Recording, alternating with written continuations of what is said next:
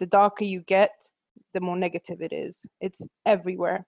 And spending some time in, in Southeast Asia, big Western brands sell bleaching products openly there. There's advertisements on television, very racist, silly advertisements about the lighter you are, the better it is. And mm-hmm. you know, Dove and these big companies are selling bleaching products openly. So it's absolutely for me, it's a global sickness. It's everywhere. You know, being fair is always connected to European, more civilized, better, prettier. That's a global sickness. Can I add to that? Sorry for that because I didn't finish. On top of that global sickness, there's the um the spiritual one. So I know Carl, you saw that brooch the other day. That's the highest order that you can be given. It's got a white angel with his, his foot and the black angel's neck. Yeah. Yeah. So obviously things like that, yeah, you you're not going to associate anything good with being dark, are you? You know, you can see the flames behind that um that black angel or demon, whatever it's supposed to be. He flames behind the demon, and obviously you can see that the white one is coming from the heavens. Do you know what I mean? So it's it's it's again it's ingrained in it. This is beyond the institution. This is like societal now.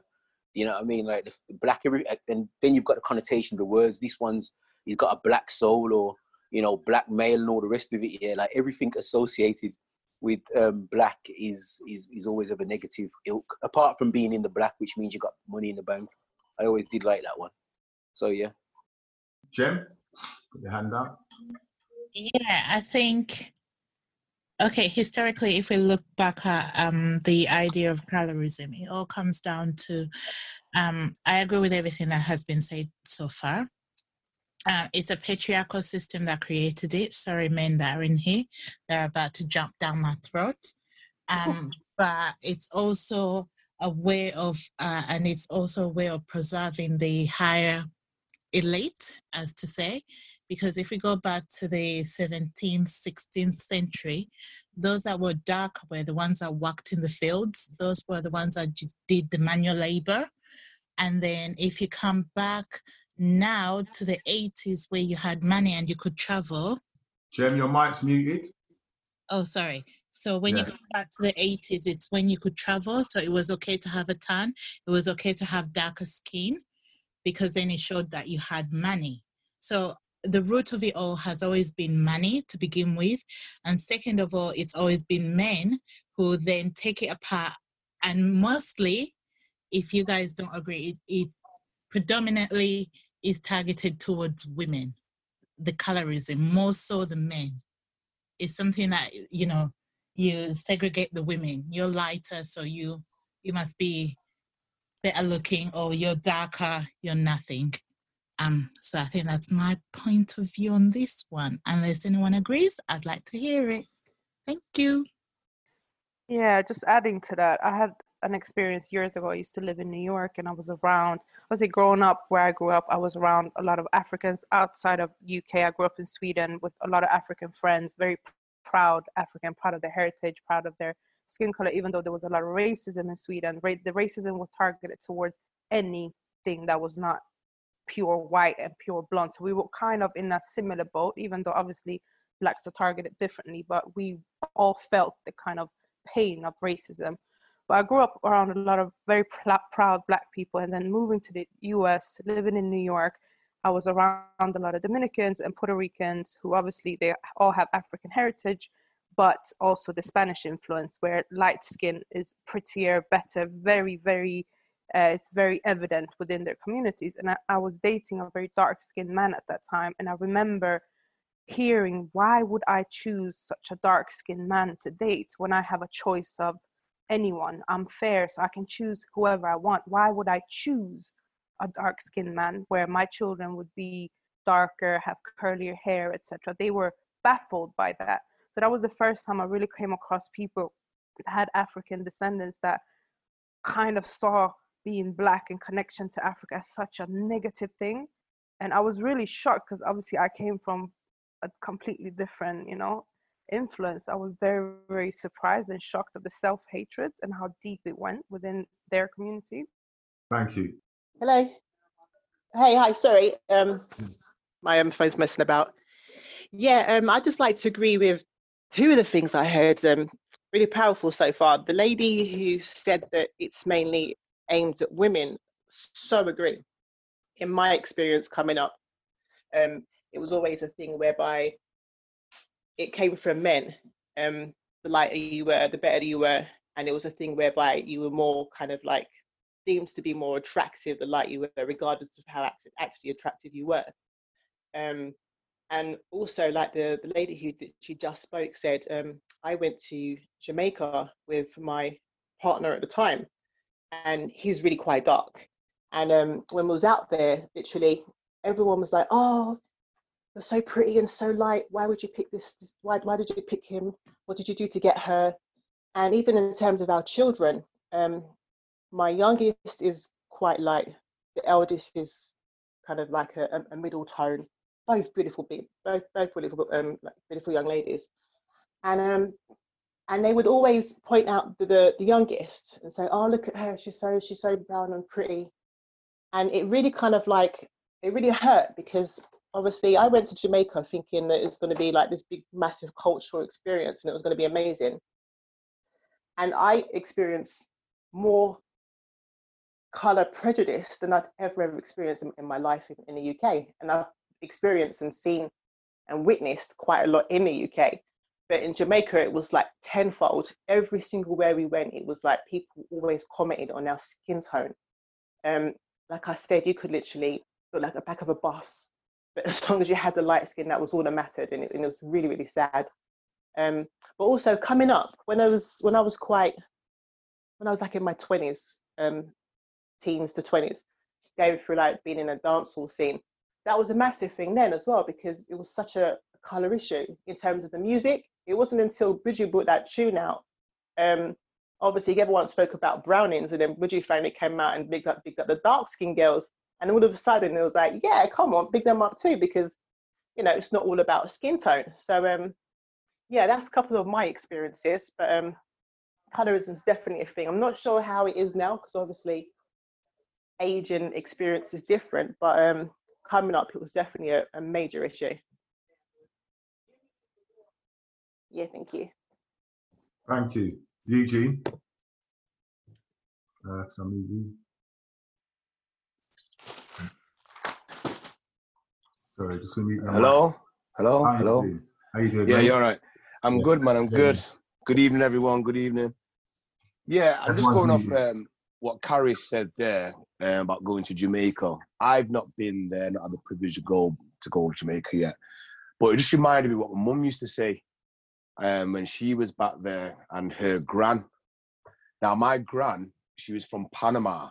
A lot of us might find that even though our mums are from Jamaica and stuff, the, the great grands might be from somewhere else, where my grandma's from Panama.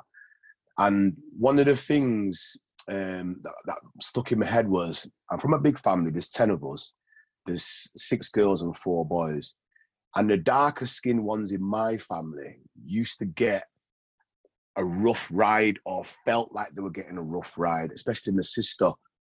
Um, she was dark as well, but she was very quiet in the family. She used to suck her form, hand on the on the belly button and stuff like that.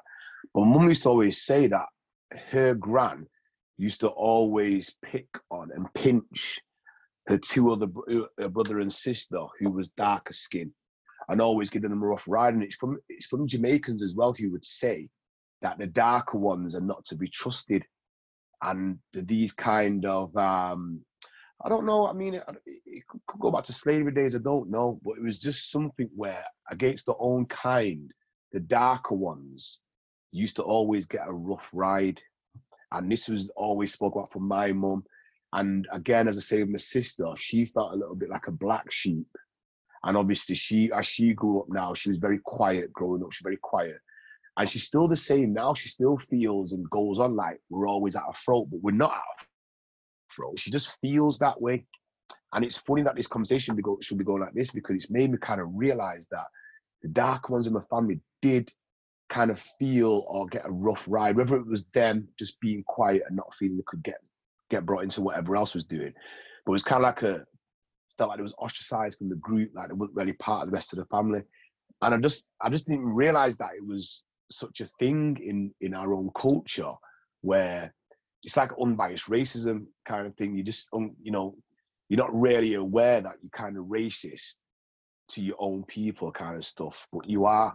And it's little things like this, where if they're darker, for example, they might get a bit of a rough ride, opposed to those who are light skinned, who can be pastors, you know, just getting not better people, but they're just kind of more to be trusted kind of thing. I just think it's a good point that Karis brought there, so I just thought I'd touch on that one again. Thank you. Uh, Amina?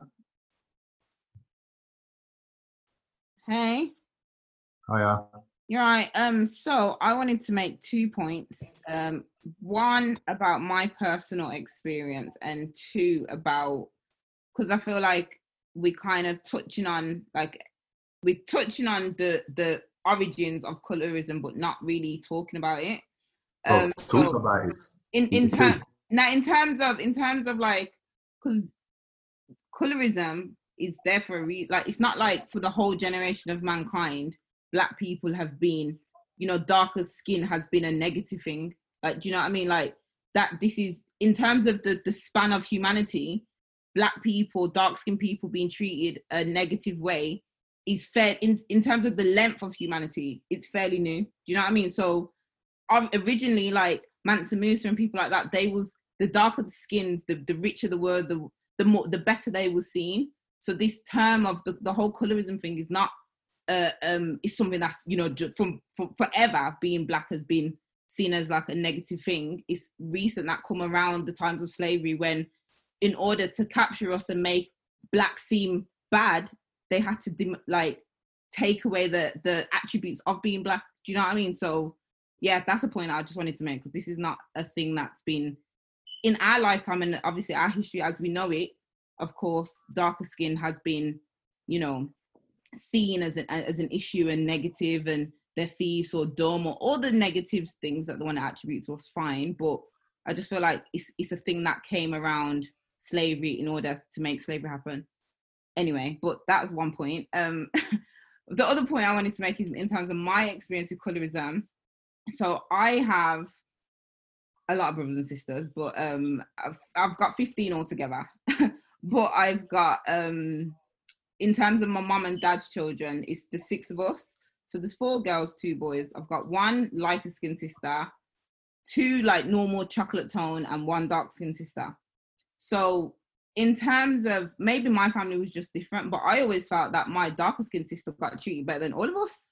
Um, I, I always felt that she uh, she's lovely and there was never no negative you know i never felt a, a, a way about it but i just felt that because maybe because my mom noticed the way that the world would probably treat her we just always gave her extra praise and extra you know attributes to make herself feel better because we knew in the wide world you know how she would be treated. But when i actually think about like growing up in terms of colorism things like that i didn't being a black girl again, maybe again, I'm just flipping the head of this whole conversation, but it's actually been a positive thing. Like colorism, I didn't really see it. Like I, ne- I never noticed that the light skinned girls was getting treated better than the dark skinned girls because all my dark skinned friends were the top ones of like all the boys was after them. So yeah, that's just my experience. Thank you. um, I definitely agree that um, a lot of it's got to do with indoctrination and going back to, to slavery and um, a way of kind of like breaking our identity because obviously you had the stronger um, if you want to, if you want to, want to call it gene pool, but then obviously the more we mix, all the colors just switch up and change. Um, however, I also think the media has a major role to, to play in, in the perpetuation and, and the reinforcing of the um this the colorism because whenever you look on TV, well, not so much. They are trying to be a little bit different now, and, and you obviously see dark skinned sisters on the on the TV a lot in advertising. But for all my time coming up, it was always light skinned girls on, on the on the news, on the um on adverts, skin creams, hair stuff. You know what I'm saying?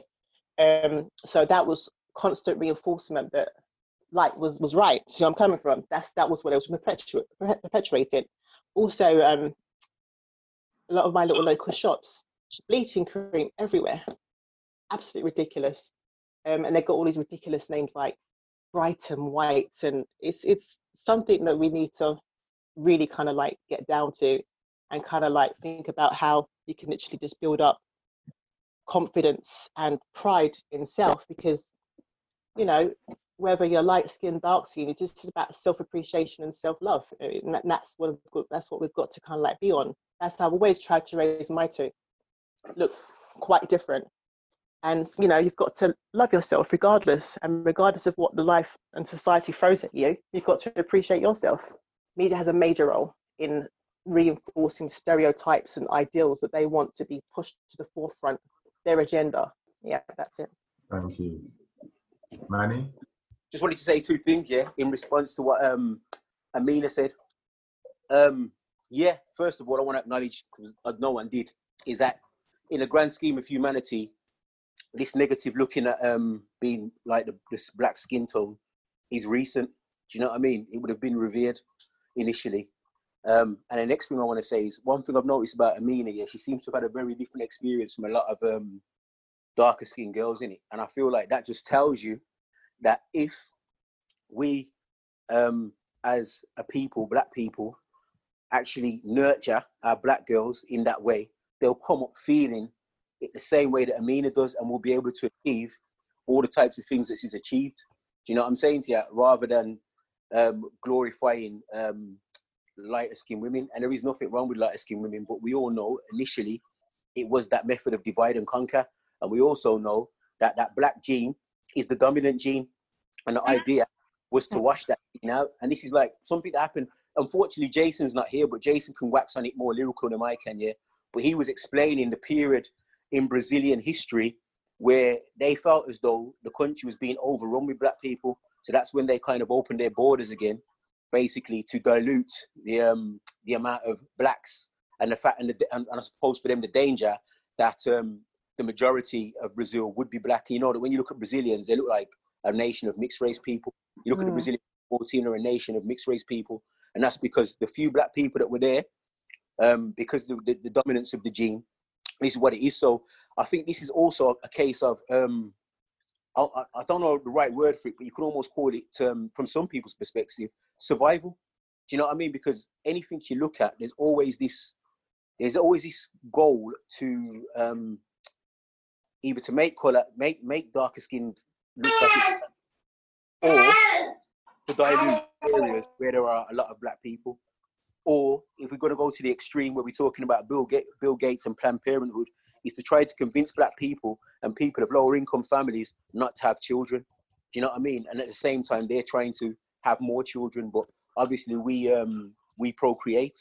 Do you know what I mean? And they try to make it look as though procreation is a bad thing, which is why I wanted to rate Amina's family as well for banging out all them kids. All, from what I've seen, from what I've seen of her, her siblings and that, they're all doing all right. You know what I'm saying to? See, this kind of myth that black people will have children and they're just going to suck off the system is a lie. My mum's got 20 brothers and sisters and they've, they've moved all across the world, Canada, America, the UK. Do you know what I mean? I know that no one ain't sucking off the system. It's like, that is our, um, in the same way, what's his name? I forgot the guy's, that, that uh, Asian dude who said he's going to send a silent army. I can't remember if it was Gandhi or something, because obviously silent army is all these successful Asian business people. They've come and they've done their thing and they've raised their economic um, status and they're a real threat.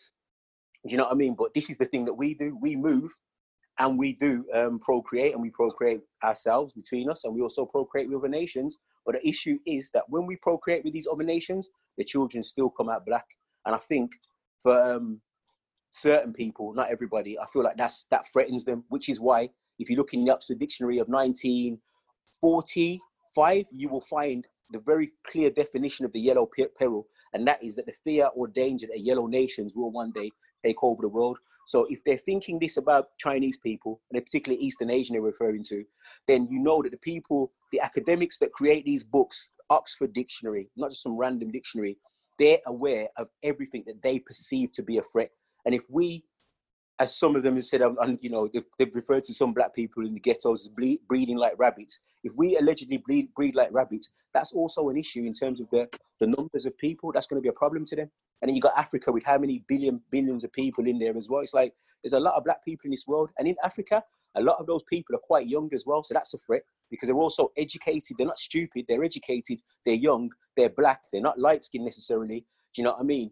And you know that's in terms of economic stability and, and control and ownership here. I think it presents a very real threat to the um to the existing status quo from their perspective because they're not into fair competition. They're not into competition that's fair. They want they want always to be to have the power to, to have a hand in what's going on and always want to be in control. So that's my take on that, people.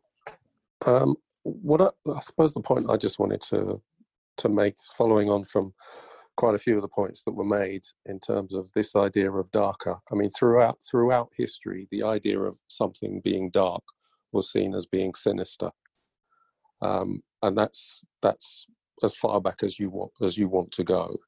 Uh, the the idea of darkness in itself, um, before even skin color, um, but bringing it back to to present day, um, I'm curious to know whether or not current generations um, among our our culture are whether or not colorism is is still that strong. Um, there is still a drive for skin lightening, and that drive is not just from a media point of view, but from the advertisers. So companies like uh, L'Oreal and Unilever, they generate about eight, approximately about four to five billion dollars in revenue just from skin lightening products. So, from a media point of view, media gets paid for by advertisers, so they need to make sure the advertisers are kept happy. So, you're always going to, this market is growing more and more and more. 40% of Chinese women use skin lightening cream. 40%. So, this attitude of lighter is better is not going away because it makes too much money. So, there will continually be a drive for this. There are now YouTube channels purely about skin lightening and not just female. There's one guy called Frank White who has a YouTube channel, and it's Frank spelled F R A I N K, White. Black guy. He has a YouTube channel. He's actually produced his own skin lightening cream. So there's money being made in this. My concern is amongst our own whether or not this is still a strong issue. And just from a, a personal standpoint, I remember back in the day, and, and and I know where this stems from. This stems from the attitude of my parents, particularly my mother, about lighter is better, and that she wouldn't wouldn't want me to come home with a, a girl that was darker than me. Now I didn't explore that. Did I challenge it? Initially, no. But as I've grown older, I am so thankful to have the wisdom that I can just look at a woman and just see abs- I can just see beauty in any shade but I'm actually more open to women of darker skin and I wasn't like that and I'm grateful that I, my mind is opening that I can see beauty in all forms because I know there are many many men out there that don't see that. There's also many women out there that don't see that. They will only see one skin tone and think that's the right skin tone, and I and I do, I no longer see it that way. But my but I'm you know I'm am I middle aged? Yeah, some people would say that I am. But uh, my concern is for my my daughter's uh, age group. So you know between 20, 20, 25 and 30, wondering whether or not this is still an issue for them or whether or not they have now more iconic dark skinned women out there that are just confirming that black truly is beautiful. All forms of black is beautiful. And, I, and I'm, so I'm, I'm looking to get some feedback from um, people of a younger age group, if there are any within this session, to see what their experiences are in terms of how they are being received in relation to their skin tone. Thank you. Um, yeah, so following off what um the man just said, um, I think like so I'm 30 and in I, obviously I'm not like the young generation but I'm not like like you know I'm I'm kind of in the middle and I just feel that my as I said like I'm chocolate skin tone like I'm normal because as well the, when people say dark skin as well like I feel like that term needs to kind of like have more understanding because some people class just I would I would class myself as a normal black girl, like just normal chocolate skin color. There's light skin, which is a lighter skin toned black person, not mixed race person, in my opinion. But again, we're here to discuss. Like a light skin person to me is a light black person, and then there's normal, which is my tone, and then there's dark skin, which is a, a richer tone. Like so, so yeah, that's the way I view it. One to give context to what I'm about to say. Um, me personally, as I said earlier, I growing up, being black was not an issue to me. Like I did not, I did, I never felt that being chocolate skin or being dark skin, if you want to call it, was. I didn't, you know what I mean? Because the girls that was around me, there was my skin tone. You know, it was never like the boys was just trying to get the light skin girls. There was was trying to get girls, the pretty girls. Do you know what I mean? So I never maybe it's just a different time or I don't know, but I just didn't grow up feeling like that. That being said, that being said, when I had my daughter, I will be completely honest, and I know it's actually bad to say, but we're here for a reason, uncomfortable conversations. Um, when I had my daughter, I do remember when she was first born. And I do remember like part of me, I know this sounds so bad, but just like a bit nervous. Maybe I don't know why I thought that. I don't know why I, it was a thing to me, but I just remember thinking like, if she's, because me and her dad are similar skin tones. I thought if she's our skin tone, like, I don't know, I don't know, I don't know why I, I felt a, not a way about it, but I felt kind of nervous about it. I, she's beautiful, like she's dark skin, chocolate rich, absolute stunner. But I do remember that being a thing to me. So maybe in the back of my mind, it's still it probably somehow has translated, like colorism has translated, even though I do feel like it's not affected me, but clearly it has. If that's a thought that comes to my head when I've just given birth. So yeah, I don't know. I was just saying that. no, thank you. Thanks for listening. Yeah, um, Jason. All right. Uh, can you hear me? We've got mute off. Yeah, yeah mute stuff.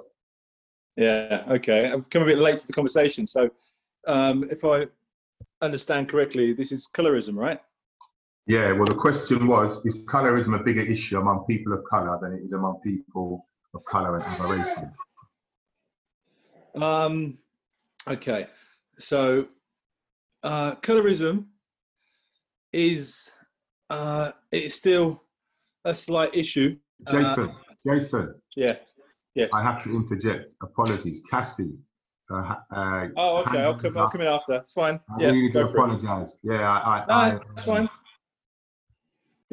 Cassie. I'm so, I'm so sorry. no worries. Um, yes, um, I was going to speak about just in general, just when looking at life, like when I look at people, I wanted to get degrees in like divinity and psychology and all of that because I'd watch how I didn't quite understand why some people treated other people differently based on the way they looked. And specifically with color, it was like, how do we deal with it as a individual person is what was important to me because how come some people don't react so violently like in the way they speak or the way they point out or the way they fight and then some people are extremely angry and why so much anger and it's like yeah, some people have dealt with a lot and they don't know how to get that pain out. And to me, when it came to Black people against other Black people or with other Black people, there seems to be some type of understanding that you can't be equal to this person. And I would always try to talk to people and try to get to understand them in being Black, but knowing that hey, one side of my family, I'm the darkest person in the family, and one side, I'm the lightest why does that even why is that even a conversation that needs to come up in my entire life and i would question it and question it and question it and when someone would say hey you know, on this side of the family, you have nappy hair, and on this side of the family, you don't. And I was like, huh, that sounds like a disease. So the only thing I can do is be able to assist people to see what is our reaction because how I dress or what I what I say about myself, it's like I can't let other people affect me. And if I can't build up other people to want to work on themselves, then I'm doing something wrong. But I can't blame anyone else for the way they treat me, but I will definitely correct them. And having worked in Hollywood and having worked in some really weird places that you see some really, uh, to me, it's a dis-ease, D-I-S-S-E-A-S-E.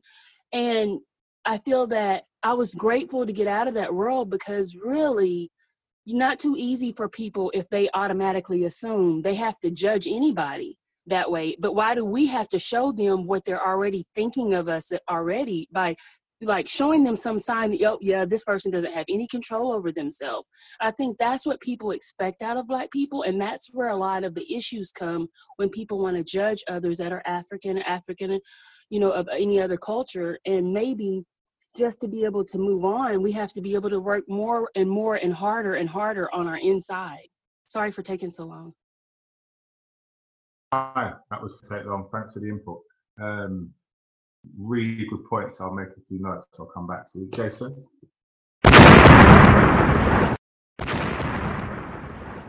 Hello. Hiya. Yeah. Uh, so, um, in terms of what um Jason said, um, well, obviously, I, I again I disagree because I, I feel like it's man. Are you in the conversation? Are you still here? Man is silent. I, I was my, my listen. I had I had I had um, technical difficulties.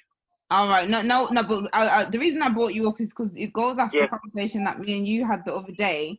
I believe Yeah. so. This is just my personal opinion, so please take no offense, nobody. My Right. personal opinion Okay. is, I believe that the way, um, if you look at black women, light skinned women, white women, and then you look at men, especially in you know, you know how someone was talking about in music and things like that. You know how it's perpetuated light skin, light skin, light skin. I feel that black men, obviously, black men can love any skin tone. Like love is love. I get it. Like you know, you you are attracted to who you are attracted to. But I feel like the understanding and the psychology of who you are attracted to part of colorism, in my opinion. Because I, I feel like in when I think of like sort the boys that I know or the men that I know, obviously all my brothers have gone for black women. Well, no, most of my brothers have gone for black women. A few have gone for white women, but most have gone for black. But um and light skin. Um, but I feel that the part of the reason to me why black men go for black uh, for for lighter skinned women is because lighter skinned women represent a higher level of feminism in terms of society, how things have been perpetuated to us, in my opinion. Um, and I feel part of it's about that. I feel like it's a, it's not not always a status symbol. Like I'm not gonna say that you know men have chosen their women as as a you know a badge of honor. Well, you should, um, in certain situations, but I do feel like black men black men being so drawn to women of other skin tones one plays into just men being like men being more open or men being it's not a weird thing for men to like have many women. Um obviously as i said i was born in poly- like a polygamous um community so my my opinions of that is probably different from other people but i do feel that black men have a higher level of attraction towards light skinned women in my opinion Thank you. Jem? Hi everyone. Um, so in terms of like everybody said some really interesting points, and it comes down, I think, majority of it is about women. Like, how do we identify ourselves in a society whereby the men that we want only go for light-skinned women, and those that are darker are pushed aside as to not be as not seen as attractive in that sense. Um, because it's interesting. When you look at old Hollywood, mulattoes were considered to be the light skinned ones, and therefore they were the sexual objects and the desire of every man, whereby the dark skinned ones, which were called nannies, they were the feisty women, the women that worked in the field, the women that, um, you know, nobody wanted in that sense. Um, and then when you look at music videos, today's music videos, we applaud when a black man puts a dark skinned woman in their music video. But then we, majority of them, if I was to say how many artists are there that are putting black women in their music videos, I think some of us will struggle. But when you see how many are putting light skinned women in their music videos, there's so many. Um, and in essence, and I hate, hate to admit this, I think deep down as a woman in our subconscious, we look for the approval of men. And I think that's where we find a little bit of our, our identity. And without that, how can we have self-love? You might love yourself as much as possible, but if you are attracted to somebody and somebody says, oh, you know, I could have gone with the lighty, it breaks your self-confidence, it breaks your self-love. So um, in essence, I guess I don't know if I'm right or wrong, but I think that that black men need to uphold black dark skinned women a little bit more. Thank you. Thank you. I, I remember what I was going to say now. Can I say? Yes, yes, sir. Yeah. Okay. Yeah. So what I was going to say, just to answer the question of the, the last person when she spoke about during slavery and the um, the mulatto was deemed sexual object and the dark skinned woman was the nanny. Um, you got to remember, uh, they don't tell you the whole story. It was the dark skinned woman who, was producing the mulattoes. So someone had to be going. So the white man had to be going to them dark skinned women in order to get the mulatto babies.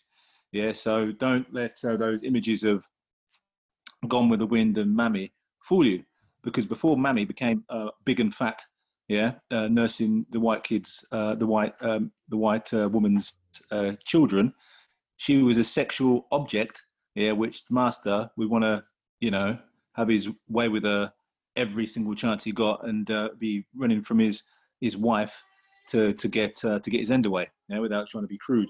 So let's not forget that it's media which has played a part in putting that image of the dark skinned woman as just being big, fat, and um, and completely non-sexual, just some kind of uh, mother figure or um, or domestic kind of uh, you know person, right? So we, we, we can knock that for six. That's just media that's that's done that, and it's done a good job because a lot of us even keep thinking of that when we think of, of dark skin, right? So other thing I'll talk about is uh, was men. Yeah, um, the reason why black men don't have the same loyalty as black women do um, to uh, people of their own complexion. Now, there's a saying which my granddad used to say, I think it still stands true to this day. It was it was true when he first arrived in this uh, country in the in the early 50s, right? It was um, you're probably familiar with it, right? Famous saying says a black man will never be homeless in this country in England because there'll always be a white woman to offer him a bed to sleep in. Yeah, and um, and what that means is is that um, the black man has options in this country because he's like desired, right? So give you give you an example. There's a guy I worked with one time, right? There's this uh, young young dude, right? He looked like uh, I don't really like to use the term ugly and attractive and stuff like, that, but he was, he, you know, he wasn't um, he wasn't no oil painting. He looked a bit like Biggie Smalls, right? But not as charismatic. Okay, and um, and I remember this guy speaking to me. He's like 25 at the time. He was like a DJ, right? Really, very big, overweight, big ass. Um, he was going bald as well at 25, which didn't help, right? And um, I remember him saying, "No, he didn't like black women." Right? He goes, "I don't like black women. I don't like. I never go with a black woman." I'm thinking, really? Why? And he was just like explaining why he wouldn't go with a black woman and everything else. Oh, they're actually, you know, the, the, usual stuff they talk about, right? You know, like white women, right? Anyway, I saw um, the guys, um, some of the girls who he was talking to, these white girls, and they looked good, yeah, especially considering how he looked. And the thing is with black men, the problem which black men find themselves in, or the predicament they find themselves in this country, is that let's let's do it. We're going to do a scoring system here and say that um, you know one to ten, right? With Idris Elba being ten, and uh, Biggie Smalls being a you know a three or four, right? This guy was a three or four, okay, um, but yet he was getting white girls who were like seven or eight, right? So he wouldn't. So the kind of black girl he'd want, a seven or eight, wouldn't want him, right? Even the fives wouldn't want him. Yeah, he'd be he'd be he'd be lucky to get the fours, right? So he'd be looking in the twos and threes, but he wouldn't want the twos and threes because he can go across the street, right, and get a seven in a, of, a, a white lady. And this is the and this is the predicament that a lot of uh, black guys find themselves in. That's why it's hard for them to stay loyal, like the black woman, because regardless how ugly they are, and uh, not just how ugly they are, but also if they they could uh, have no job, they could have uh, no prospects. It could be sleeping on someone's sofa. Yeah, they could still get like a seven or an eight, a white lady. You know what I mean? Whereas a, whereas a black woman would be like, look, you ain't got no damn job. You're sleeping on someone's sofa. You know what I mean? You've got no prospects. I have to pay. I have to pay for you, right? So what do I want you for? And they wouldn't want him, right? And that's the predicament. Thank you. Sorry, I'm gonna have to stop you there, man. Yeah, that's a very, very good point you made there. Um, I want some people to bounce back. We've got Car- uh, Manny and then Caris. Thanks for that, Jason. That's a very good point, there, Jason. Manny, can you unmute your mic? Right, Caris. Hello, can you hear me? Gonna Come back to Manny. I'll come back to Manny. Yeah. You got money or not? No, go on. Oh, cool.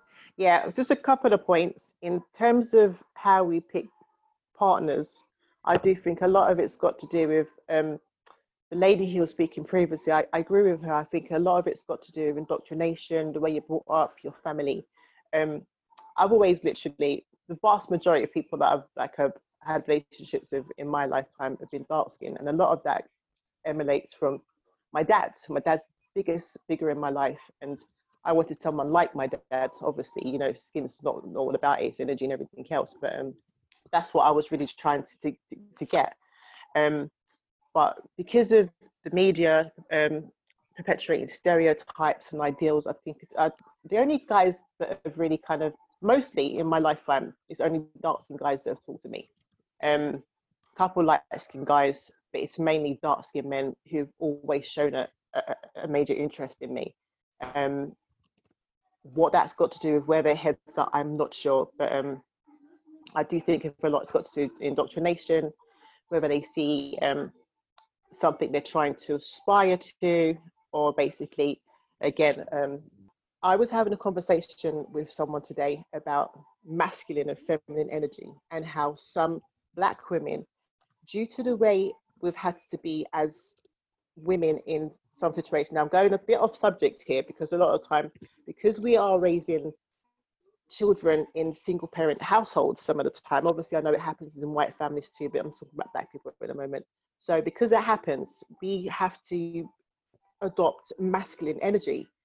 Um, and a lot of black men may find that off-putting. So because you come off kind of masculine and you have to be strong and you have to be kind of independent, that takes away from the kind of like carefree, feminine, flowing kind of energy that you would have if you had this impact. Um, even down to if you're raised by a single parent, you're going to have that same energy about you because that's what you've seen and you've seen your mum suffer and you don't want to put up with that. So the minute someone shows you anything untoward, you're displaying the energy. So some guys may be put off by that.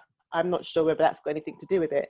But um, yeah, that's something I definitely wanted to kind of like maybe think as, as a group we could discuss how black women have to generally adopt a masculine energy just to survive in this world because it, it's a real thing. I know so many sisters out there who have to be a mum and a dad and they have to have both masculine and feminine energy about them.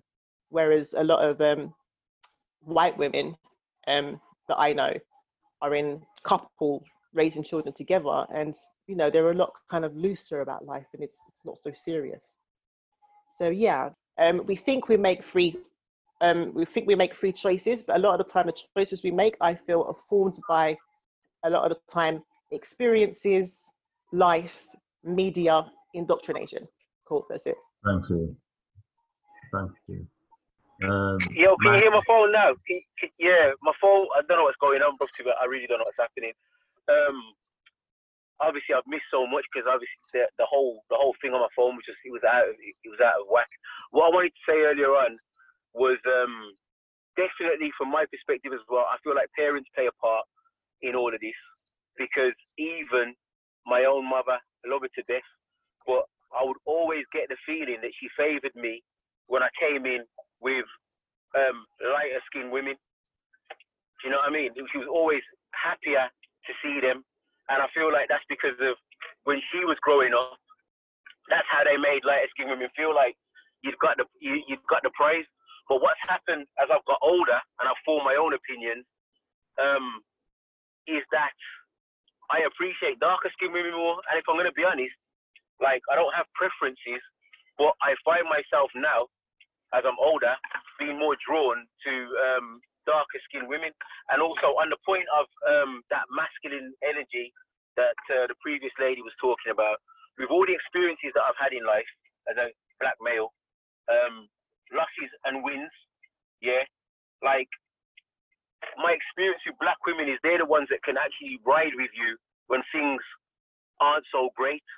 So that's that's a supposed masculine energy, which I'm just going to call strength, is something for me that is a requisite now because like, I don't think I'd feel comfortable sharing any success with anyone that wasn't willing to be down with me when times weren't weren't great. And I feel like because because of the stuff that black people go through, they're predisposed, a lot of them, depending on where they come from, to actually ride and weather the storm with you. Because um, I suppose it takes not to say you can't like you, as I've been with white women and some women, some of the white women I've been with, yeah, I feel like it could have worked, but I feel like more generally, like it's to take on a general thing. It's like more the greater numbers of black women are to be able to rock with me than white women. Like the the white woman that can rock with me is to be the um, exception to the rule, and then the black woman is probably to be more general. And I feel like that strength as well, that melanin, that that extra additional um, dollop of melanin. You know what I mean? She might have come up a little bit harder, and as a result of coming up a little bit harder, she might be able to rock with you a little bit harder and understand you a little bit more. So it's those experiences in it because obviously there's no one more feared or revered than the black male, and at the same time, then you know there's no one more um, defiled than the black female because of the color of her skin. Whereas I just now, in my older age, in the last five years, realized like that they're the best. Right, and that's not to say I might not have a, a white woman. You know, I could be with any color because I also I, do see color, but I also see a human being. So if me and a person get on and they allow me to be me and they allow me to be black and they allow me to wax mm. lyrical about whatever it is I need to wax lyrical about, then I will do that. But generally speaking, yeah, in, in the beginning, it would have been the parents that kind of get you on that path of colorism, making you feel like you won because you got a lighter skinned girl. So it's kind of inbred into you, and it's not until you get older yourself and you start to see the world through your own eyes and have your own opinion that you have to kind of get rid of that yourself, basically, before you put it onto your children. And as Amina said, when her daughter came out, despite the fact that she had a great life for herself and was, you know, she was loved for being dark skinned and all her friends were loved for being dark skinned, something subconsciously, there was this visceral feeling that it might be to her child's disadvantage to have darker skin. And I don't think that's um, abnormal. I think that's quite real. That that's how people feel in it. So it just goes to show that colorism is alive, basically. However, in terms of something else that Ralph said, he said, "What's the experience with younger people?" What I can say, Ralph, is like like Amina, I work in an industry where most of the people are quite young, and what I'm seeing is, is like people are taking pictures and asking for female models of a darker complexion a lot of the time. So dark skinned girls are get a lot of, are getting a lot of modeling work. If you go on Instagram, you can find just as many beautiful jet black women as you can um, light women, and even still to the point where you know you got those, those black women from Africa that are purple black. Yeah, a lot of them are getting play on um, Instagram and flipping what's it called the other one. Um, I forgot what it's called TikTok. Yeah, because people are just starting to realize like that black is beautiful, but I feel like the younger generation, to the lady whose niece or friend's daughter is in school, still being picked on and bullied it's that ugly duckling thing in it. Like she's in school, it's a microcosm of the world. Yeah, when she gets out into the world, the same thing that everyone's cussing her for is the same thing that everyone's gonna love her for. So she just got to get through that part of school. And when she gets out of school and gets into the wider world, she'll realize that the world's changing and people are acknowledging that black is beautiful and it is quite great. You know what I mean? Like people speaking out in it. So I missed a lot. Sorry if I rambled a little bit, but I had a to get out. Thank you. Thank you. You done, yeah? Yeah, I'm done. I'm done, brother. Right, bless. Thank you. Um. So again, um, a, a lot of what I say or what I speak about is obviously based off experience. So um, two two things I wanted to touch on. Um, the lady when she was talking about the aggression of black women or the microaggressions or something like that. Why I believe I, I disagree, not even disagree with the point, but I just have a different opinion of it is because growing up, I'm obviously a black girl, you know, got a bit of sauce to me. My lighter skin friends got a bit of sauce to them. Even even her energy and my energy, even if we're on the same kind of thing, her energy is still going to be seen as less confrontational than my energy because she's a lighter skin tone. Hence why the thing back to lighter skin being seen as more feminine, even if we are on the same amp and we both both argue, we both got something to say. Because she's lighter skinned, her tone or everything, the way that that's viewed will be in a different way from how I'm doing it, literally because of the different tones. In terms of um how you know how she was saying in- terms of how men see women, um I do see a, it, for me it's just back to the thing of I believe that black men, not all, just many, have a thing or a, a subconscious in their head that the energy or as soon as a, a black woman has any atti- or a darker skinned woman has any attitude or any amp to her her character it's deemed as more negative than if it was a light skinned woman or a lighter toned woman in my opinion. One point. Second point is when manny was talking about black women in terms of um you know dating different types of women um but obviously black women standing out. I not even in, in a thing of like bigging up black women or anything like that but i just see it as growing up my uncle married a white lady. So again i grew up in a muslim household. Um yeah muslim household whatever. Yeah. My uncle married a white lady white muslim. My other uncle married a pakistani woman. Um and obviously my my dad was married to my mom obviously black woman.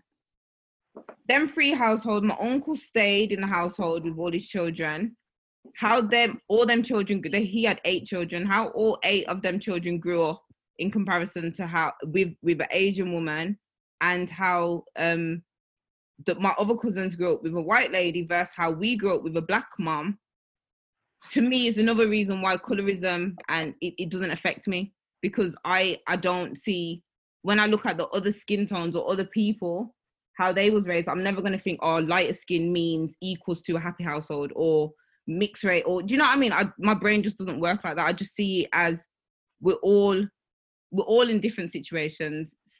Colorism it exists, but it doesn't affect me. Um, based off, as I said, my examples of I had a light skin, a mix. All my mixed race cousins grew up in the house with mom and dad. They're all on drugs. My um other um my other mixed race cousin, half Asian, half black. They're all just all over the place my mom, with all of us black children, we came out great. We grew up in a single parent family.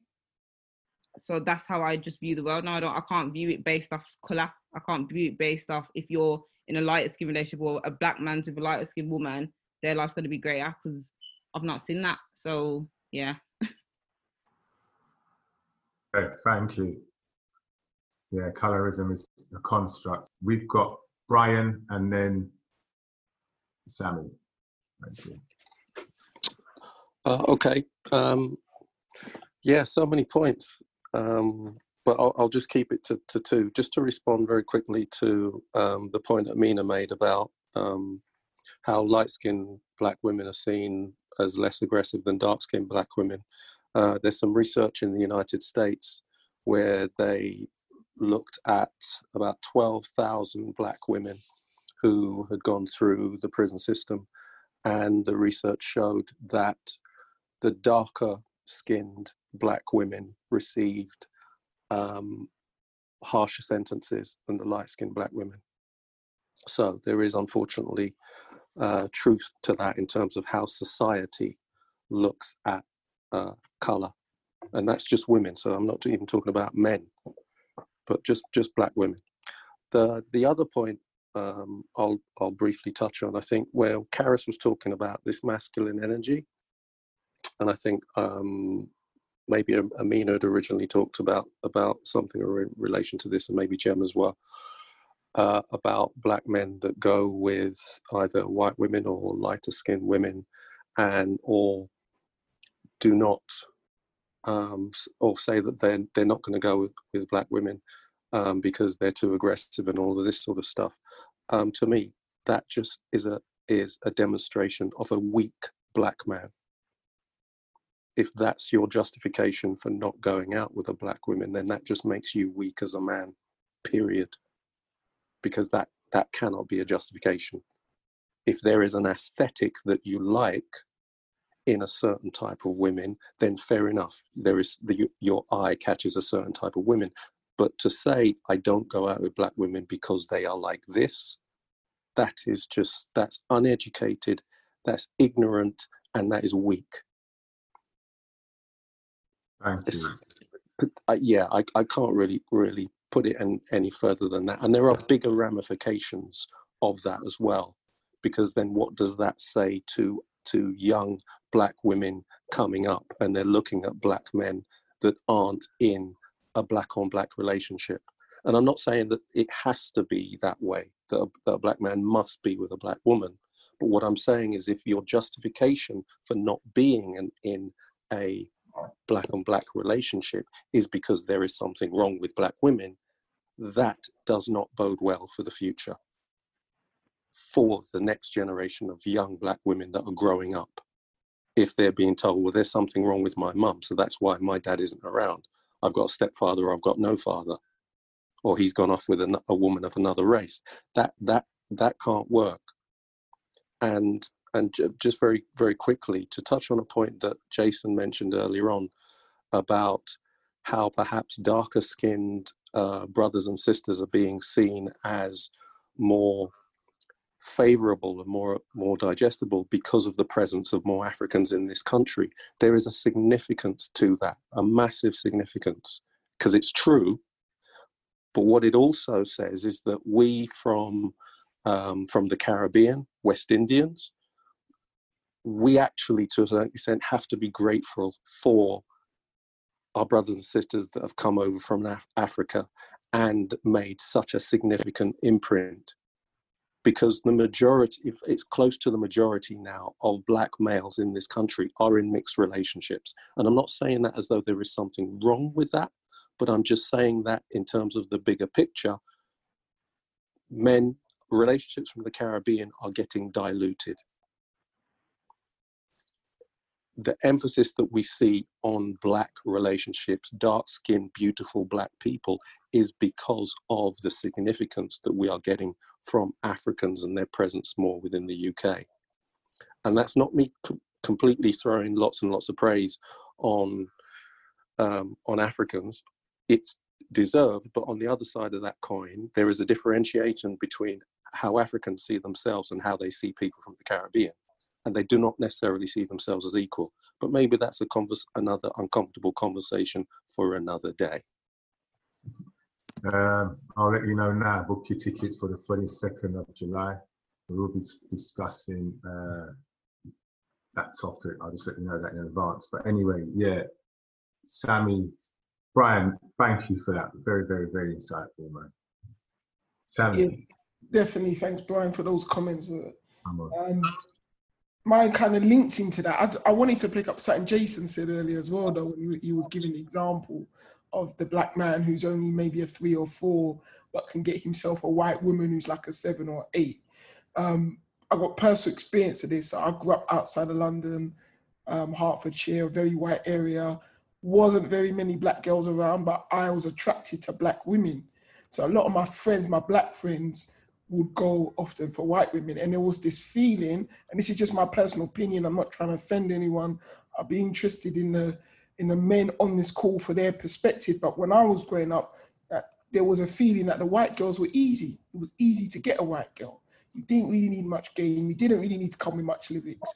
And maybe a lot of that comes back to this kind of traditional thing of the sexual black male who can satisfy you in bed or whatever. I don't know enough about it to speak intelligently about it in that regards. But just my own personal experiences, I witnessed that, you know, that it was easier to get a white girl than it was to get a black girl because you couldn't just come with no weakness when you step into a sister. You had to come correct, you had to have some lyrics, you had to have something. Do you know what I mean? You couldn't just, you know, and that was my experience. And so I'm just interested in, you know, if the black men, what their experiences were like, if they think there's any kind of truth to that. Maybe it's just it depends on where you live.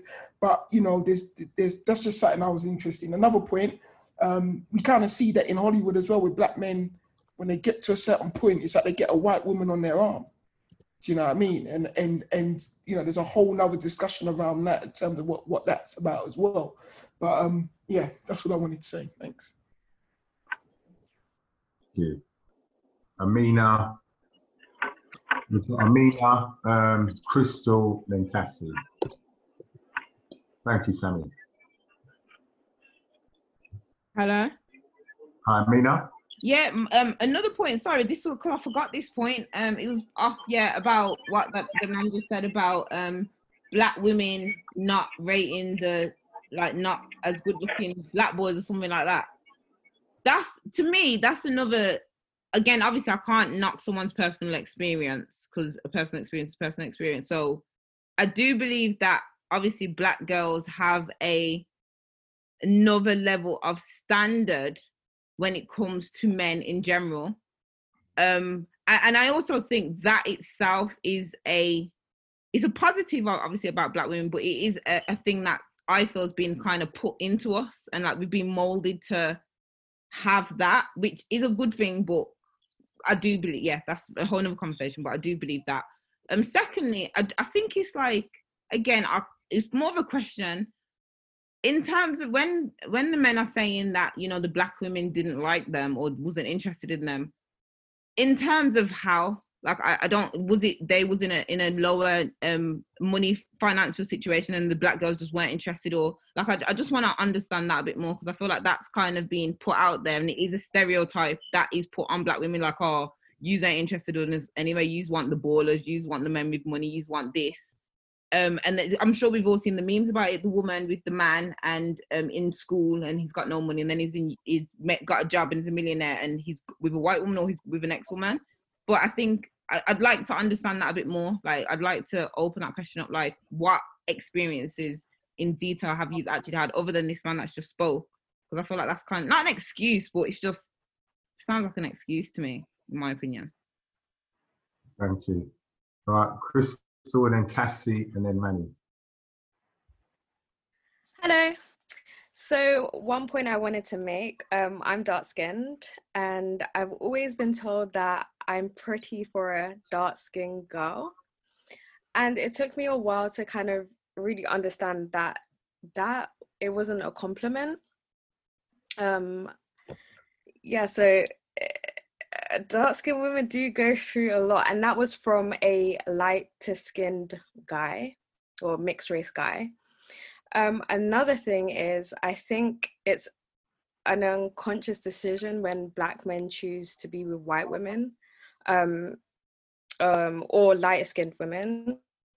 I believe that through environment, music videos, how families speak about uh, darker skinned, I just think it's something to do with the unconscious, etc. And another thing I want to say is that um, I feel like the evolve, evolving of Afrobeats music has helped the way Africans are viewed, or uh, dark skin, or that whole culture is viewed now. I feel like um, people from Africa are really they feel more proud compared to before i remember when i was going to school it was a bit like a shame a shameful thing to come from africa.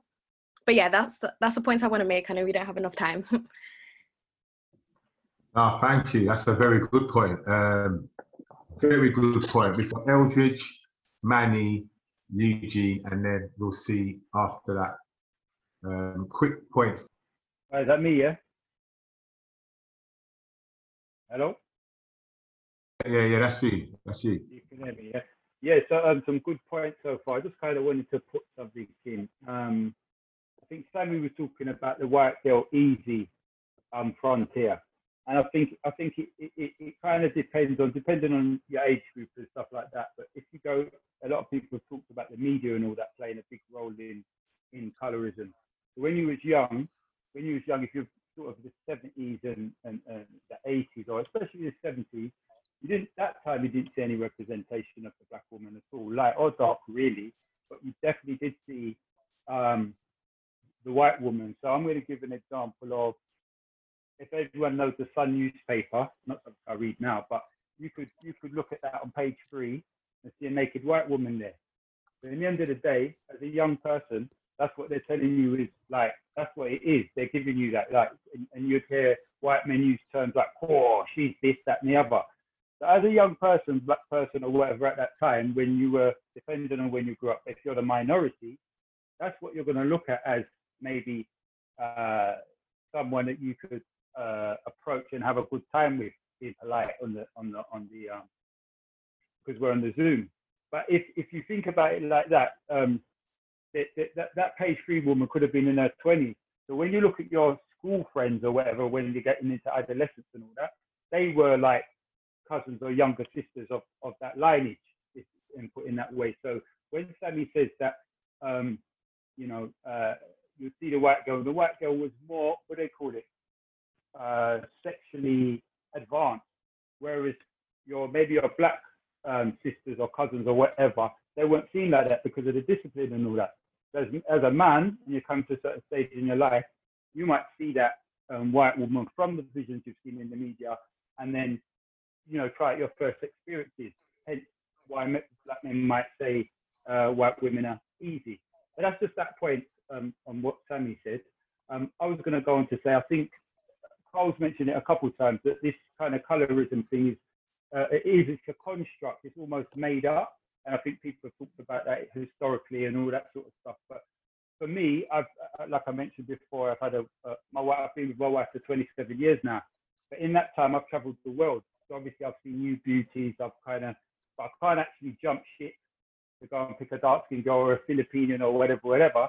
Um, so I think that we have to be mindful of these conversations, not make it distract us too much because um, we can't be running around and jumping all over all different women or find, finding out we don't like this one now, so we're going to go on to that one and so on and so forth because then you've got another male problem. Um, and then I'm just going to throw this one in.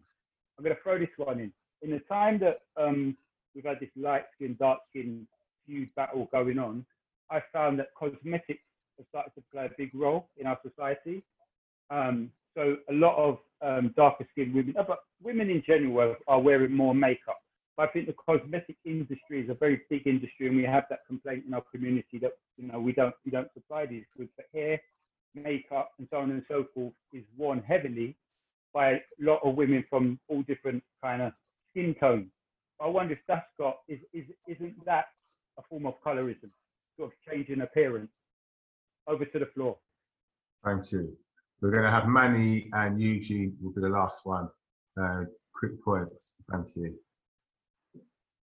Um, I, all I wanted to say was, with regards, of, it wasn't even um, the point that Amina made, but I think a lot of the time when we was younger in that year, a lot of, of darker skinned girls, when you're talking about um, experiences with them, I feel like they wanted validation from being with lighter skinned boys anyway. Forget about money.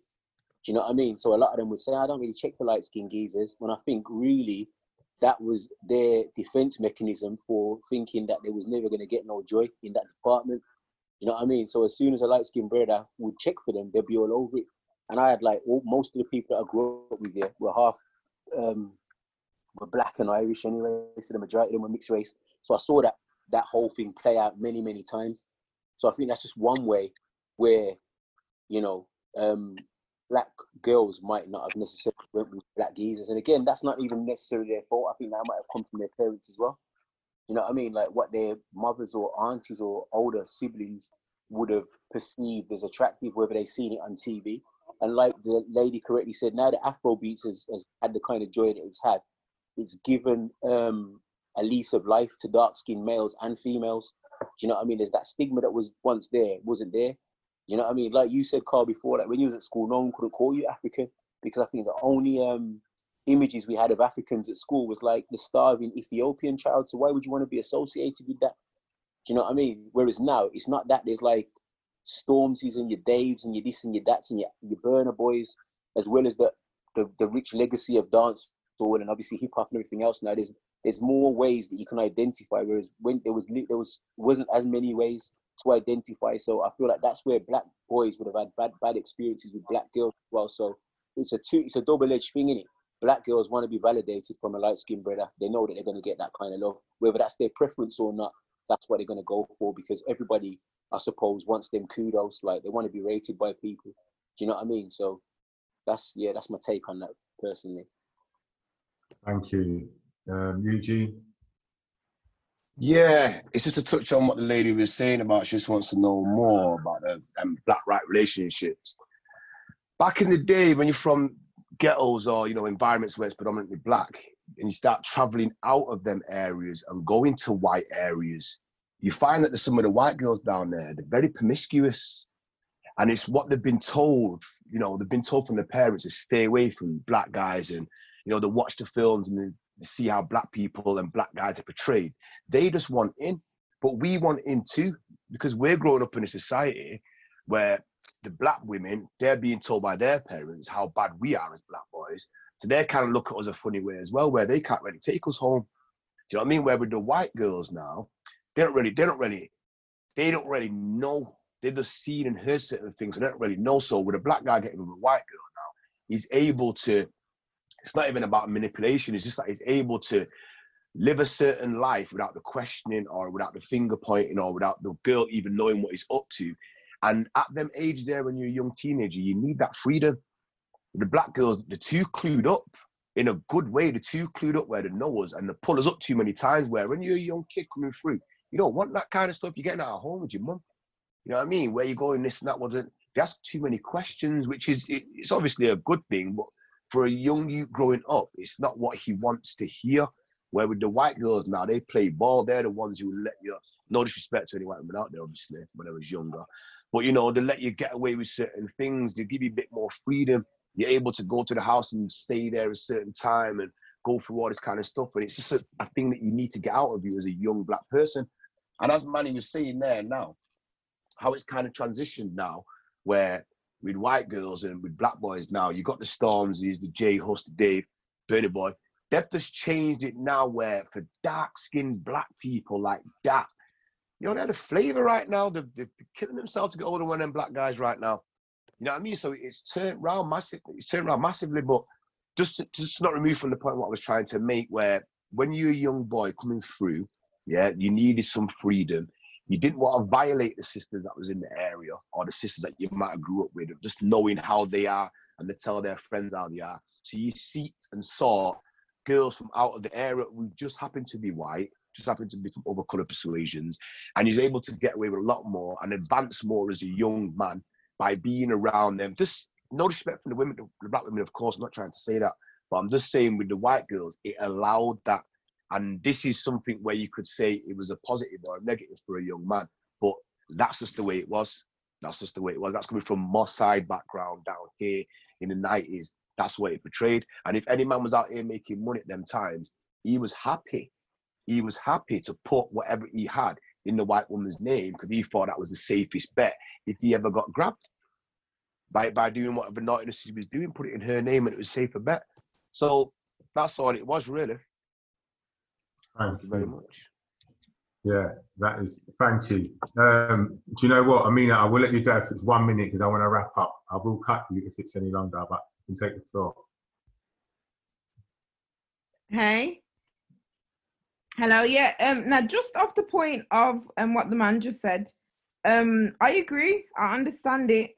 I just think I'm just making a point rather than I'm um, saying I'm just rounding up. But to me, I just think that especially we're having these discussions about building black and you know the black community and all that stuff i just feel like as a man to me i just feel like that's a obviously hindsight in this generation i feel like with that mindset if if this generation have that that mindset i don't think black people and black men are going to be able to progress at the level that they need to. Right. the easy route is the better route but yeah. Thank you All right, just to wrap up, here, and thank everyone for joining another week of uncomfortable conversations. Where speaking truth is made easy. I want to wrap up with saying, yeah, um, there are a few things, sort of like uh, the black gene is the strongest gene. You can research the Eve gene and notice why they were tested in Africa with Bill Gates and all that, because the Eve gene is the gene that all African women have. And if you get that right and you test that, every other thing works. That's why they want to test it in Africa. So you can do your research around that. Um, and there is a Henrietta Lacks as well. She's got um, the G cell. Uh, it's a cell that is um, being used in every single research lab in the world. It comes from a black woman. Um, it doesn't come from anyone else. When we talk about 50 shades of black, it all comes from black. And um, I think the conversations need to be sort of like a bit more about how we come together. And I'm going to wrap up. Yeah, hi. Um, the gentleman who wanted some feedback in terms of how the younger generation are dealing with things. Um, my friend's daughter, she is currently in, se- in secondary school, about to start her GCSEs next year. So what does that make her? 15? Anyway, so cut long story short, she goes to school which is predominantly Asian, but there's a small group of um, black children within that school, and they're all quite clicky. Um, however, they don't include her, and she's had really horrible issues with being bullied because she's of darker of a, of a darker skin tone. And um, mum's been up to school, obviously, but you know it's, it's a really really hard issue to address. So that's obviously happening, you know, in this current obviously before um, lockdown, but that's something that she's actually going through at this at this present time. Um, she's at a point where she doesn't want to go back to school because it's just such an issue because this little group of girls have got into their heads that they don't want to be her friend because she's darker. Um, also, I want to ask a quick question, what everyone thought. But um, in terms of a lot of darker skinned men that I know, always, obviously not all, just a bit of a generalization. Some darker skinned men tend to go for lighter skinned women. Now, drawing back to what the lady was saying about thinking about her child when she was um when she when she had her child, do we think that maybe darker skinned men are having children or dating lighter skinned women because they feel like it might make their kids' lives easier? Just a random one. Yeah, that's it. Thank you. Yeah, all right. I couldn't get the mute off fast enough. No worries. That worked fast. That was slow. That, but anyway, continue, Jokes.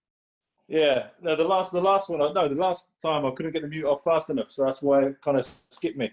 Yeah, uh, what I was going to say was, was that, um, yeah, colorism is still an issue, but I think as people, you're always going to find little differences anyway uh, with people. Yeah, I mean, especially when you're young, in, in relation to what the other lady was saying about her, uh, the little girl being bullied at school. Um, uh, so yeah, we've also there's also a hangover from colonialism where those things were put into place. That the closer, the lighter you are, uh, well, it's, it's that old um, thing they do. It's like with the white Jesus thing. The closer, the, the whiter you are, the closer you are to God. Yeah, and the darker you are, the closer you are to to um, any kind of badness. You know what I mean? Now, in terms of what the, la- the lady, previous lady was saying about dark skinned guys going with light skinned women, you also got to put it the way around. The light skinned women go and put dark skinned men, right? Why is that happening? Now, my uh, missus is light skinned, right? I'm, well, on the spectrum, I know where I put myself, but I'm closer to dark skin than I'm light skin, yeah? Um, she's always, her previous boyfriend's always been relatively dark skinned, right? Now, she's quite, um, what's the word I'm looking for? Uh, well, she's proud of her of her blackness, and in her mind, yeah, she would always want her children to be darker than her, and have more. Uh, always trying to bring herself back or reverse, you know, the the light skin business, and you find that with a lot of other light skinned people, yeah, like um, it goes one way or the other. They either subscribe to that. Um, if they subscribe, it depends which which doctrine they subscribe to. If they subscribe to the doctrine that um, white is superior and the uh, and an improvement, or if you subscribe to the doctrine doctrine that black is um, is is better, yeah, then that's going to direct you which route you go. Yeah, do you know what I'm saying? So um, that's what I'd that's all I'd say on that one. So I think it depends on which doctrine you su- subscribe to, because half of my family, like the American lady was saying, um, is very light skinned. The other half is very dark skinned. My dad didn't subscribe to that um, that foolishness, but his brothers, for example, did, and they used to say all kind of madness about um, you know light skin, dark skin, and all that kind of stuff. And my auntie as well would subscribe to that absolute madness too. So I think it's still apparent, but it's not as um, I think it's as bad as it as it as it once was. I think the reason why it's not as bad is because uh, anyone can be light skinned these days. Yeah, as opposed to you know 30, 40, 50 years ago, when the only people who were light skinned were usually middle class, because the only people who uh, because if you had money, you'd get yourself a light skinned wife, and um, and then produce light skinned children, because you could afford to have the best type of wife, and back then the light skinned woman was deemed uh, the best, whereas now anyone who's get with a white lady, and then you got a mixed race kid running around. Um, so it's not it's not as um, I don't make any sense without some, I'm conscious of time as well. Um, it's before being light skinned was a social status, right? In uh, throughout America and uh, the West Indies and uh, you know in England once upon a time. Yeah, whereas now it's not. In fact, you know, it's it's almost turned around the other way around. It's almost like a um, it's almost like you see more light skinned people in council estates now than you do in in middle class areas. Um, so it, it, it's changed. So I think the dynamic of light skin and the mystique around being light skinned is is is not what it was. That's what what's down there. Hopefully, there's enough Thanks, meat on the bone for that. Thanks for that,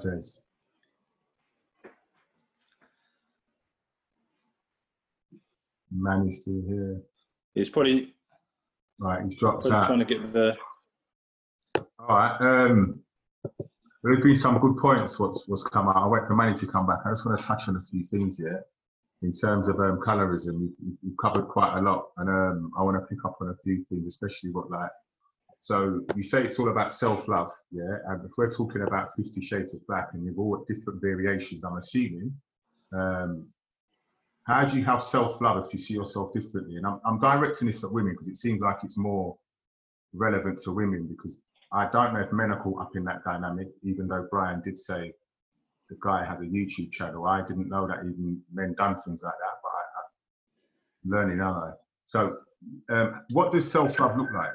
If you're saying um, you've got to love yourself, yeah, and you love all black women, do you see other black women and judge them based on their appearance? Um, and that's just been putting that out in the open. Amina. Sorry, can I um how so how do you mean like do I see other black women and feel like I don't I don't get it. Do I like say that again, sorry, the question because I was about to answer and I thought, is that even what you asked? Do how I view other black women, are you asking? Yeah, Yeah. that's what I'm asking because you're all. Um, I'm assuming black women are all different spectrums, aren't they? There's 50 shades. This is what it's about. 50 shades of black. If you're saying that you see yourself, and I like the way that you use the tone um, when you when you was explaining sort of like the blackness. If you're of a richer tone, and you see another woman who you see who's different of a different tone, and she's carrying her way. Do you view her mannerisms, or do you, do you judge her on her color? me, me personally, no. And again, I think that it's just the way I was raised, or it's just the person I am. But when I see another black woman, automatically for me, especially in a position of power, or even just in general, it, just humans in general. But if I see another black woman, for me, automatically, it's, it's about admiration and more that kind of thing. Like, oh, she looks nice. Or I'm, I'm more that kind of. My my brain's more in tune in that way. That being said, when I do see black girls and you know they are going on a certain type of way, automatically I do have a um automatic it's not embarrassment, but it's just like you're you represent us in it and and how people view you is uh, their experience with you may be how they may judge me. So I, I do kind of feel a type of way when I see black females acting in a negative way. That being said, a lot of the time the passion behind it is that there's a reason why they're moving like that or they're acting like that. Um, but yeah, me myself, I don't I don't view other black women in any kind of way like that. It's to me, it's always positive initially until an action takes place that's negative. Okay. Any other women want to comment? But I will throw in there because the, the colorism is also a, a cultural thing as well. So African, Caribbean descent. Cassie. Hi. Um, when looking at the way I view the self love, um, it seems like for me, when it comes to uh, the way people show their own love, it's it may be that they like what they see or they like what they feel. But for me, when I see other women, it's like I don't see a lot of women who seem like they love themselves, and it makes me really sad. And when you love yourself, you're not going to put up with a lot. And so I think that you learn how to be compassionate, but you show other people how they can be compassionate in their own situation, not by telling them, just by showing them. And a lot of times it's about being patient with people and coming at them from where they are, not from where we are. Because a lot of times, a lot of people get a lot of indoctrination. They're like constantly getting indoctrination, but they're not getting, hey, this is what they went through. How can they get through their own issue? And so for me, self love was I have like four volunteer jobs where I work in crisis. For some people, it may be whatever their gift is, like if they have a completely different gift. But for me, to me, it's let's work together. What do you want? What will make you be content in life? Not just what makes me content, what pays my bills. And I think the self centeredness ha- can be alleviated so that then we can have more self love. Thank you. Okay, thank you. Um, does anyone else want to comment on that? Eldridge? Uh, uh, yeah. Can you hear me? Hi. Hi, yeah. Can you? Hiya. Yes. Yeah. Hi there. Hi. Hi everyone. Um. Yeah. So um, I didn't think I was best placed to answer Brian's question, but no one else is kind of stepping up. Um, in terms of um, whether this colorism is going on today, I have a teenage daughter, and I kind of um, listen to if we go if we take it to music and music refers to lighty so my daughter's 14 and she's a and she didn't know she was a lighty until she went to secondary school and she was referred Sorry, to as sorry, Eldridge, your mic isn't clear. Can anyone else? It's a bit muffled, Can sorry. Can you hear me? I can hear you. It was a bit muffled, yeah. Can you hear me now?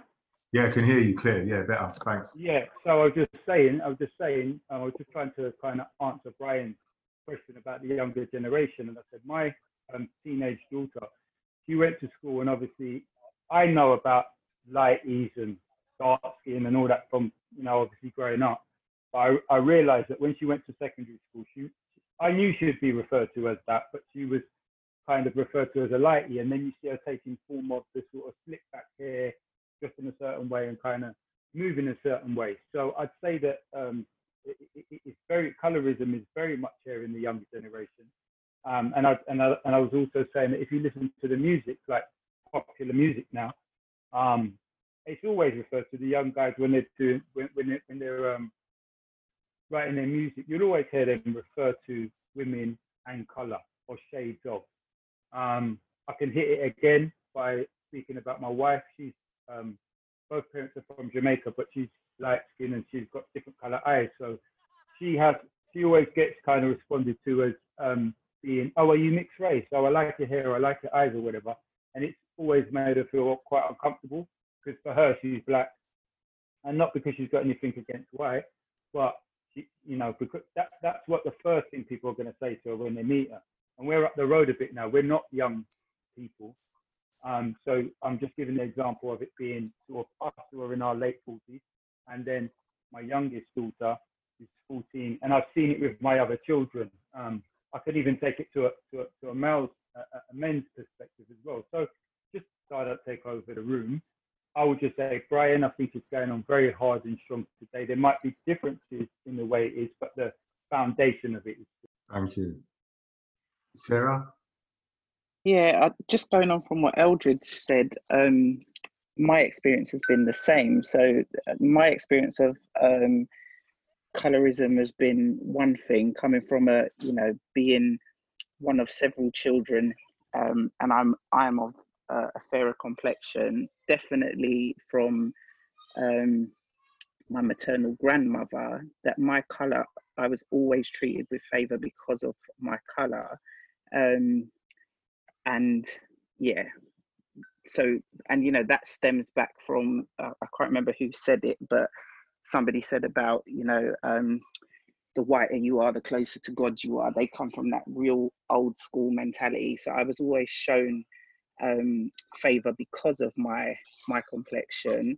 Um, but then I can't remember who said it. My, I, I was um, the opposite. So I've only ever been attracted to dark skinned men. Um, you know, and I don't know if that was conscious, subconscious, but in my mind, I never wanted children that would be as fair as me or fairer than me. So I don't know if that was where the um, the attraction came from, but that kind of went on. Um, with my children, I've experienced colorism. We went to uh, a family wedding some years ago when uh, my two middle girls were probably about three and four, and somebody came up to us at the table.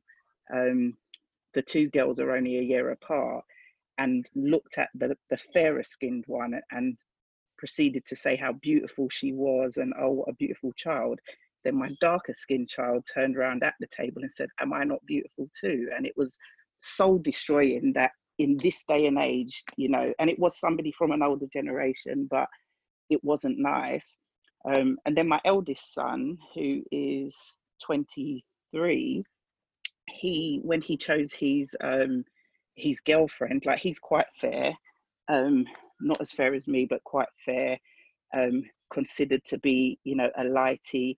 His friends were like, when he chose his dark-skinned girlfriend, you know, why why did you not why did you not get a lighty? You could have any girl you want. Why would you not go for a lighty? And he was like, because I'm attracted to who I'm attracted to. But then what was even more shocking, so even that among that younger generation, there was this thing that, you know, irrespective of how beautiful his dark skinned girlfriend might be, you know, the, the complexion of the other girl's skin was seen as more favorable and, and something that him as a light skinned um, young man should have gone for. Um, and then it just begged belief that at all the different, you know, the young were giving him a hard time about choosing somebody of dark skin you know, and then he had his grandmother who, you know, she's now in her early 60s or, or sorry, mid 60s, who was of the same kind of mindset. It just, you kind of expected it from the older generation, you know, 70 upwards. Um, but it just, yeah, it was quite sad to see that that is something that is still very prevalent, you know, amongst all the generations. Um, and finally, go just referring to an Asian colleague, um, me being quite fair, whenever there's a bit of sun, you know, if I want to go outside and eat my lunch in the sun to try and, you know, get a bit of color on my skin. Um, and my uh, colleague at work, who's probably 20 years younger than I am, um, just couldn't get her head around. You know, she had her umbrella shading herself from the sun and couldn't get her head around why somebody of my complexion would be outside trying to sit in the sun getting darker. It was just you know in her eyes it was the worst thing i could have done. But that was up until that point i didn't realize the the kind of negative connotations attached to being darker. You know i thought it was something within the black community. I didn't know that it existed so much in the asian. And you know my experience of of it you know learning about it afterwards was like it, it's I don't know if it's more prevalent, but um, or maybe that maybe they're at a different stage of it to to what the black community is. But it was it was quite shocking, quite eye opening. Yeah, that's it. Thank you, um, Jem. Um, yeah, I put my hand up and then I put it down because um, I think I've agreed with just about everybody what they've said in this conversation. Um, I think we need to be more aware of what we teach our youngsters and how we approach it. Because right now, when you go on social media, you'll see that, uh, you know, Somalian girls or Sudanese girls are the best looking in the world. But then you're not promoting any other black women as well, because to be precise, we come in a variety. Even black men come in a variety of shades, and we need to be able to give the younger generation the opportunity to see different shades of blackness or brownness because you know we go from a spectrum of being light all the way to the dark dark brown so i think that will be interesting going forward how we can actually tackle that and how we can achieve it in this society thank you everyone Thank you, Jason. Um, yeah, I was just going to say, uh, Cumbria was who was just speaking just before this lady here. Um, she said about the, her Indian friend. Um, yeah, so the colorism, that's like, uh, again, that's a colonial hangover.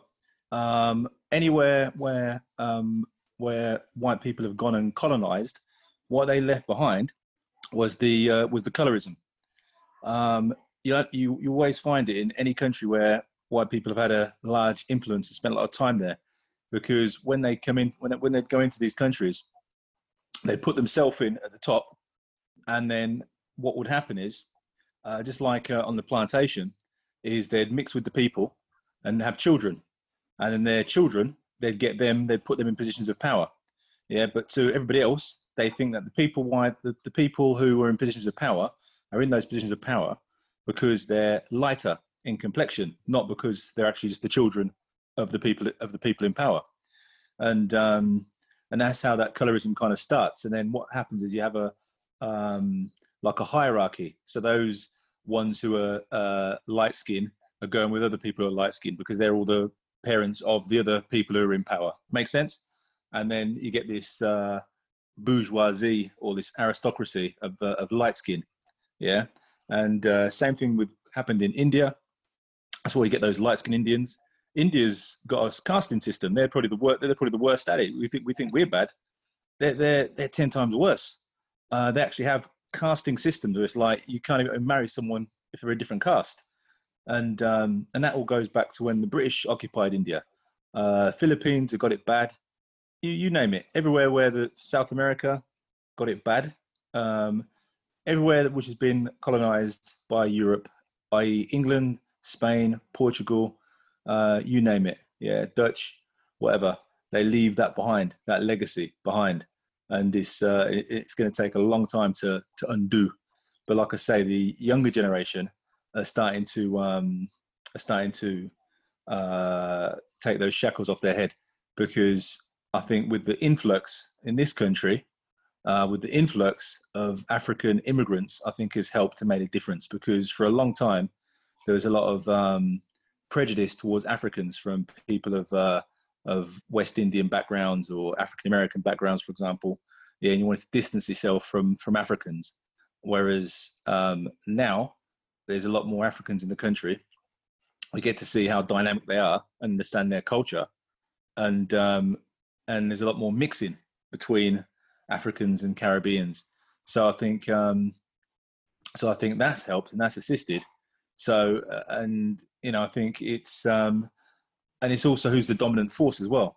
So, because there's a lot of um, Africans who are bringing their culture and everything else, and they're bringing all their all the things which um, which other people are looking at, thinking, actually, you know what, that's kind of cool. So it, it uh, changes people's perception of being dark skinned. So I think that one of the reasons why people didn't want to be dark skinned was because people thought you looked African. People used to say that, oh, he looks African. Yeah, it, it was like an insult to for someone to say that to you. So I think now it um, that doesn't really carry any weight anymore. You say to someone, "You're African," thinking, oh, "So what?" you know what I mean? Whereas before it was um, it, carried more weight. So I think I think as time goes by, I think it. it I know some people are still trying to hold the fort and keep this colorism thing going, but it's going to play itself out very soon because, like I say, um, the amount of light-skinned people, younger people you see with dark-skinned men, especially the females, um, it's uh, you know they, they, don't really have an issue with it, and um, uh, the, the, guys aren't following the suit as much as the as the women that I see. The light skinned guys aren't. It's not the same proportion to what they're going with dark skin as it is with the um, as it is with the females. But you know, there's reasons for that, which I'm going to go into now. But yeah, that's it. All right, thank you, Amina, and then Sammy. Hello. Hiya. Yeah. Yeah. Um, I wanted to make a point, but I don't know if we're going into that kind of lane yet. Um, in terms of like um, because I feel like from the, this conversation, um, a lot of the men who have spoken have uh, mentioned that they have lighter skinned um, women, um, which I I think is another topic in terms of colorism. Right. Um, That- can you hear me? yeah, no, I'm saying you're getting into my next question, but yeah, yeah. Now you you go to the question first, and I'll come back in. no, uh, no, because um, I've got Sammy who wants to speak, so I, sh- I should have made you speak and see where you was going and brought it back, but uh, my eagerness is I'm still trying to manage that. But speak your team, man. Talk the team. Now, basically, because uh, now, obviously, because I, I I think of like my own life, um, and in terms of, as I said, I am someone who doesn't see it in terms of like I see colorism. It's there, obviously, it's clearly there, but in terms of how it affects my life, it doesn't really affect me. If you know what I mean, so I can't really hold on to it probably how others will, because I, I feel like life's great, but I don't know. Um, but that being said, when I actually sit here and think of all the men I know, 90% of them are with light skinned women. Like that's actually like when I actually sit down and think, I think like that actually is a truth. Um when I think of the experiences that a lot of like black women have had with men, I would say majority of black women go with black men of chocolate or similar skin tone. Whereas when I think of black men, like my dad, um, he married obviously he was married to my mom, black woman, beautiful. Then when he well he was like we're Muslim and it, so he was in polygamy um when he was growing up. So he had black wife, then he got a co-wife who was Indian.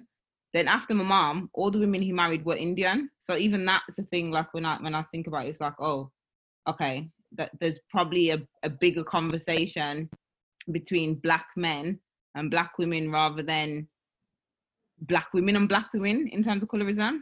Maybe I don't know. Okay. So you got me yeah. All right, the ball's in our court, man. All right, Sammy. Thanks, Amina. Yeah, thanks, Amina. Great discussion, everyone. Um, I'm a, a West African black man married to a beautiful black woman, um, nice dark skin. And I agree with a lot of everything that's been said.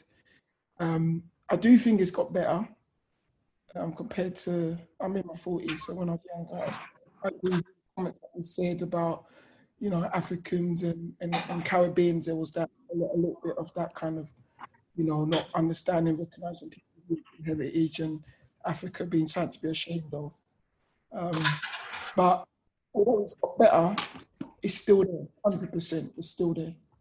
Um, you, you remember that experiment they did years ago with the dolls, and they got the black girls to choose which doll do you want, the white doll or the black doll, and most of the, the pretty much all the girls chose the white doll, and they repeated that experiment 30 years later, thinking that with the, you know your Oprah Winfrey's and Beyonce's and all these these black women now that are in the limelight, if it would have an effect, and the results were still the same. These young black girls, you know, very young, maybe five, six, seven years old, still preferring to choose the white doll. Um, so I think that's just an example that this thing is. Um, I think, as Jason was saying, you know, this thing goes back to colonialism. Slavery it's very deep rooted, uh, and we know that it's gonna it's gonna take a, a long time. I, I, think there's a lot to be said about the self love and as the way we, as Black people, uh, respect each other and teach each other. Someone mentioned about teaching the children. I think that's really, really important because we need to counter that negative narrative, which is still there. It's ingrained in us. A lot of us would have grown up with that in some shape or form. Um, and although it is definitely got better, as as has been heard, it is still there. Kids in school are still hearing it, they're still getting it.